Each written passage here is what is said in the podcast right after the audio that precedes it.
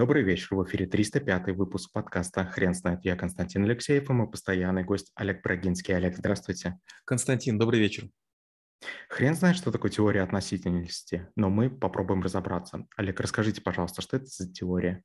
А, примерно 200 лет науке главенствовала теория Ньютона о том, что есть гравитация, о том, что есть скорости, взаимозависимости.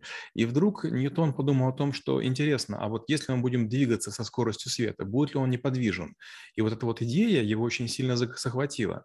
И сегодня, например, мы легко можем проверить, если мы берем на космический корабль атомные часы, разгоняемся даже до наших малых скоростей и видим, что на триллионные доли секунды время замедляется. Получается, что чем выше скорость, тем сильнее сжатие пространства, допустим, там в рубрике корабля космического, тем иначе оно течет. Хотя, конечно, для тех, кто находится внутри, никакой разницы нет.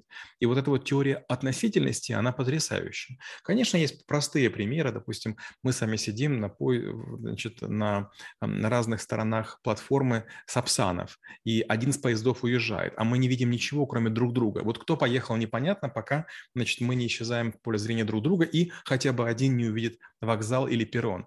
И есть теория относительности. То же самое говорят и с кукухой. Если у кого-то поехало, то нужен кто-то третий, кто скажет, ребята, кто из вас ненормальный.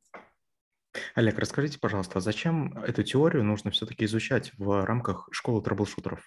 А, многие вещи, которые мы учили в школе, которые мы учим в ВУЗе, которые мы учим в школе трэблшутеров, они являются не столько системными. Понятно, что их в жизни нельзя применить. Мало кто применяет интегралы, дифференциалы, уравнения Шрёдингера или там какие-то производные даже. Но они развивают мысль, они развивают сознание. Люди, которые учатся в школе, конечно, им кажется, что они молодцы, и многие из них на базаре, на рынке вполне себе нормально как бы себя чувствуют. Но люди, которые учились на MBA и какие-то знают глобальные большие теории, конечно, у них мозги необъятного размера. Все зависит от того, чем вы хотите черпать океан знаний. Маленькой чайной ложкой или гигантским экскаватором.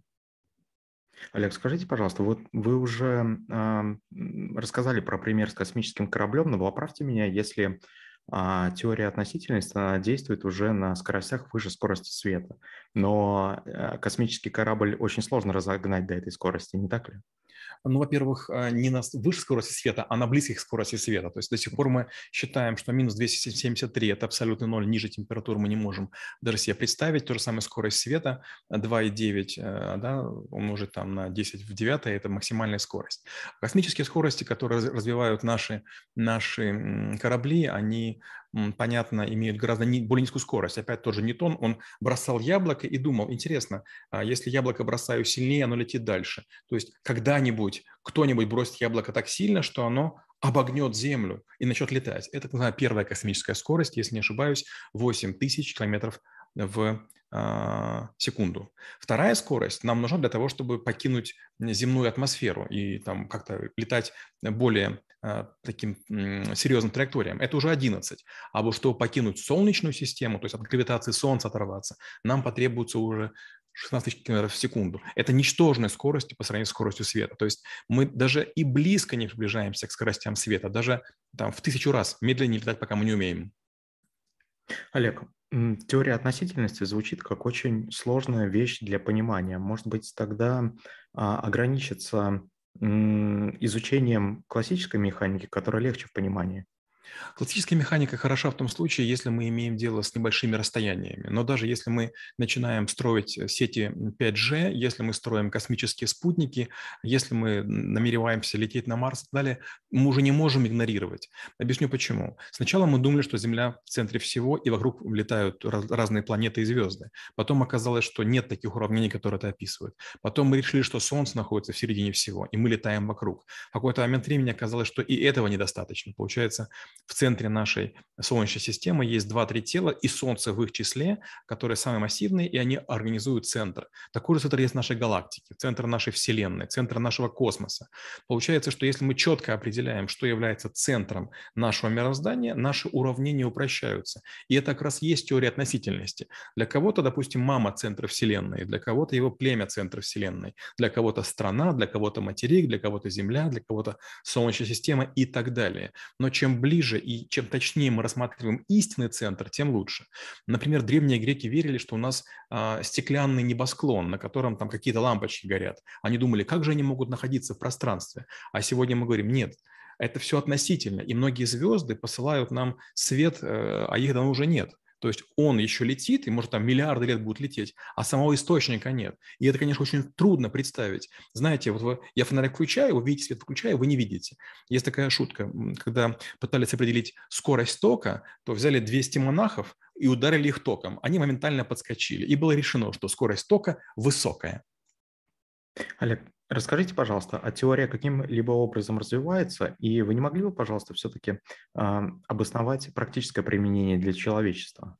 А, конечно, развивается. После теории относительности была специальная теория относительности, а после нее будет так называемая теория всего. Это тоже отдельный навык, о котором мы говорим. Если сложно понять теорию относительности общую, то специальную еще тяжелее, а вот уравнение Бога, оно вообще уже непостижимо для тех людей, которые не поленятся.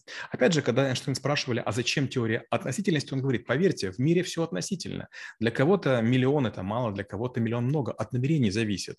А секунда до, там, не знаю, там, до ядерного взрыва для кого-то вечность, а для кого-то это мгновение, которое бесцельно. Если вы сидите на горячей плите, то секунда для вас будет как бы очень э, быстро, а если вы держите в руках любимую женщину, ну, это как бы время будет тянуться бесконечно. Олег, скажите, пожалуйста, а теория поддается какой-либо критике? Безусловно. А, в том-то и дело, что вот мы часто говорим, есть наука, а есть теория. И я долго не мог Данилу как раз Шмидту доказать, почему нужна ветка теории. Науки такие, как химия, такие, как физика, математика, они устоявшиеся, они имеют такое некое утилитарное значение. Теории, они как раз потому и не стали частью наук, потому что они имеют ошибки. Это какие-то заплатки на одеяле знаний, которые мы уже видим, но вокруг есть бахрома и есть явные нестыковки. Теории, конечно же, очень сильно критикуют. Некоторые Некоторые вообще говорят, что американцы сделали идола из Эйнштейна. То есть он сделал три предпосылки в теории относительности, из них две неверные.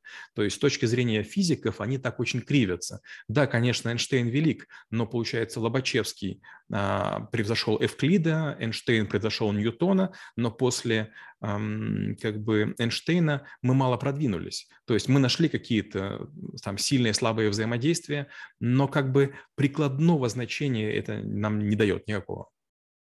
Олег, расскажите, а как вы преподаете науку в школе трэблшутеров? Я рассказываю вот о чем. Значит, теорию относительности могут понять буквально 2% людей по заявлению там, всяких теоретиков и так далее. Поэтому я говорю, что навык точно не для всех, а для тех, кто любит головоломки. IQ, у нас есть такой навык, очень легко довести до 180 градусов, да, там, из 180 баллов, вернее. А вот э, истинное значение вот, э, знаний, оно начинается тогда, когда мы переходим к квантовой механике, квантовой химии, когда мы переходим к каким-то э, гигантским совершенно масштабам, когда мы начинаем начинаем сознанием пытаться преодолеть толщу многовековых заблуждений. Вот представьте, есть люди, которые верят в религию, и вот, знаете, вот почему-то даже их жалко. То есть они верят в то, что Бог когда-то создал, и вот потом какой-то человек все это описал в виде Торы, Библии и так далее. То есть представьте, какие страшные заблуждения. Но люди в них верят, то есть они специально свой мир ограничивают. Получается, если Бог создал многое, то оно непостижимо. То есть я, замысел непонятен, э, не все силы ясны, человек мал, а, и получается, мы должны стараться быть хорошими для того, чтобы попасть в ад, в рай или там чистилище. А вот если мы становимся на вот такие теории, то мы начинаем о других вещах думать. А как нам в случае, там, скажем, столкновения каких-нибудь небесных тел быть, а как нам взаимодействовать с инопланетянами, а есть ли возможность путешествовать сквозь время, а вдруг и правда мы можем построить машину будущего и, скажем, уничтожим Гитлера. Олег, скажите, пожалуйста, а вы знаете, а кто-то из современных ученых занимается теорией относительности и ее развитием? Да, вот даже сегодня я читал книгу Митио Кака «Уравнение Бога», скоро будет рецензия. Вот Карл Саган, Митио Каку, да, по-всячески а вот теорию относительности так или иначе затрагивают. Очень интересно, все время под новыми э, углами. Такие очень плодовитые авторы, они делают, делают очень, очень много книг. Когда успевают, непонятно. И тоже, когда я читаю их книги, вот такое ощущение, что прямо аж голова трещит, как спелый арбуз. То есть некоторые мысли гораздо больше по размеру, чем, чем можно как бы сегодня понять. Олег, спасибо. Теперь на вопрос, что такое теория относительности, будет трудно ответить. Хрен знает.